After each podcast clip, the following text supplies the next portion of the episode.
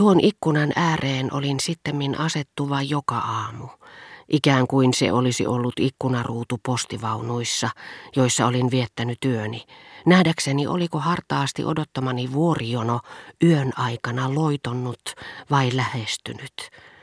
Täällä nämä merenkukkulat saattavat, ennen kuin ne tanssien palaavat luoksemme, vetäytyä niin kauas, että usein vasta laajan hiekka-aavikon takaa, matkojen päästä, sain näkyviini niiden ensimmäiset ailahtelut läpikuultavassa etäisyydessä, utuisessa ja sinertävässä kuin ne jäätiköt, joita näkee Toskaanan primitiivisen koulukunnan maalauksissa – Toisinaan taas aurinko ilakoi aivan lähelläni näillä aalloilla, yhtä herkän vihreillä kuin vehreys, jonka alppiniityille takaavat vuoristossa, missä aurinko ulottautuu sinne tänne kuin jättiläinen, joka hilpeästi loikkii, laskeutuu rinteitä pitkin, pikemminkin valon soljuvat liikkeet kuin maaperän kosteus. Sitä paitsi halkeamassa – jonka hiekkaranta ja aallokko iskevät keskelle muuta maailmaa, johdattaakseen, varastoidakseen siihen valoa, nimenomaan valo.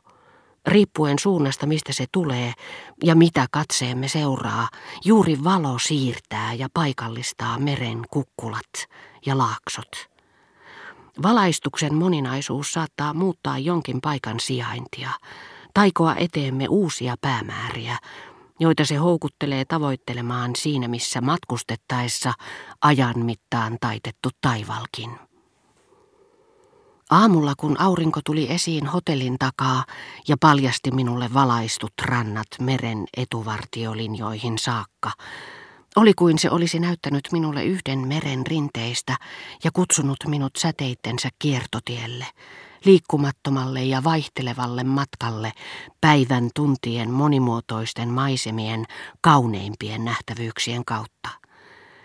Ja kohta tuona ensimmäisenä aamuna aurinko osoitti minulle hymysormissaan meren kaukaisia sinisiä harjanteita, joilla ei ole nimeä yhdessäkään maantieteellisessä kartassa, kunnes se pyörryksissä kuvaamattomasta retkestään, noitten huippujen ja vyörymien kumajavalla ja kaoottisella pinnalla, tuli tuulen suojaan huoneeseeni, ojenteli sijaamattomalla vuoteella ja leikitteli rikkauksillaan kostean pesualtaan kupeella ja avonaisessa matkaarkussa, missä se loistollaan ja tilanteeseen sopimattomalla ylellisyydellään vain korosti vallitsevan sekasoron vaikutelmaa.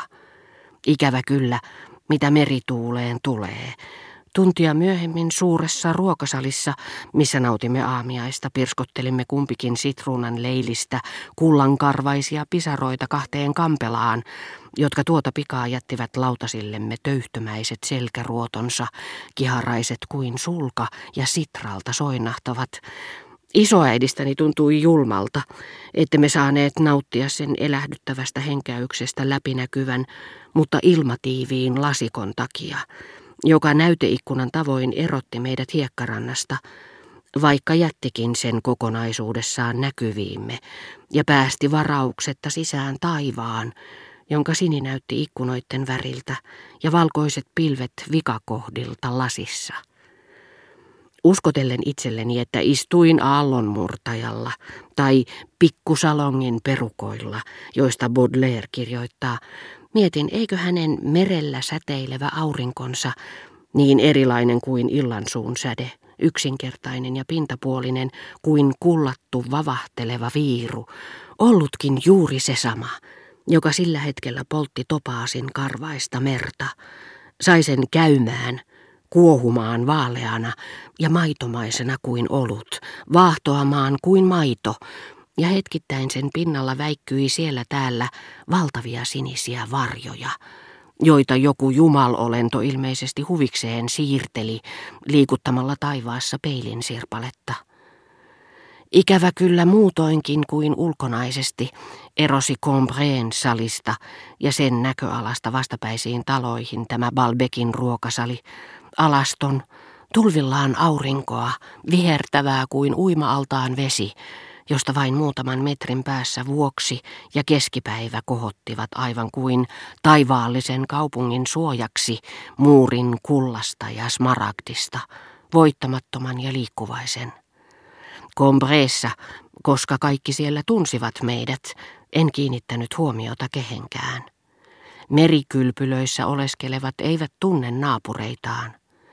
Minulla ei ollut vielä tarpeeksi ikää, ja olin pysynyt liian tunteellisena voidakseni vastustaa halua miellyttää kanssaihmisiäni, saada heidät valtoihini. En yltänyt ylevämpään asenteeseen, välinpitämättömyyteen, millä maailmanmies olisi suhtautunut ruokasalissa aamiaistaan nauttiviin henkilöihin tai aallon murtajalla käyskenteleviin nuoriin miehiin ja neitosiin, joita ajatellessani kärsin, koska en voinut tehdä retkiä heidän kanssaan. En kuitenkaan yhtä paljon kuin jos muodollisuuksia halveksuva, yksinomaan terveydestäni huolehtiva isoäitini olisi suureksi nöyryytyksekseni pyytänyt heitä hyväksymään minut kumppaniksi kävelyretkilleen.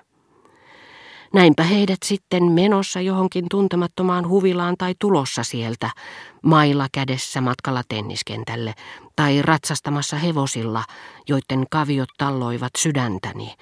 Tarkkailin heitä intohimoisen uteliaasti tuossa merenrannan sokaisevassa valaistuksessa, missä yhteiskunnalliset mittasuhteet muuttuvat.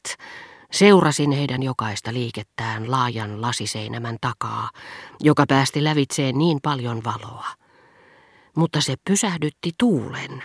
Ja se taas ei ollut mieleen isoäidilleni, joka ei voinut sietää ajatusta, etten kokonaiseen tuntiin saisi nauttia raittiista ilmasta, vaan avasi vaivihkaa yhden ruuduista ja lennätti kerralla ilmaan ruokalistojen mukana kaikkien parasta aikaa aamiaista nauttivien asiakkaiden lehdet, lakit ja huivit.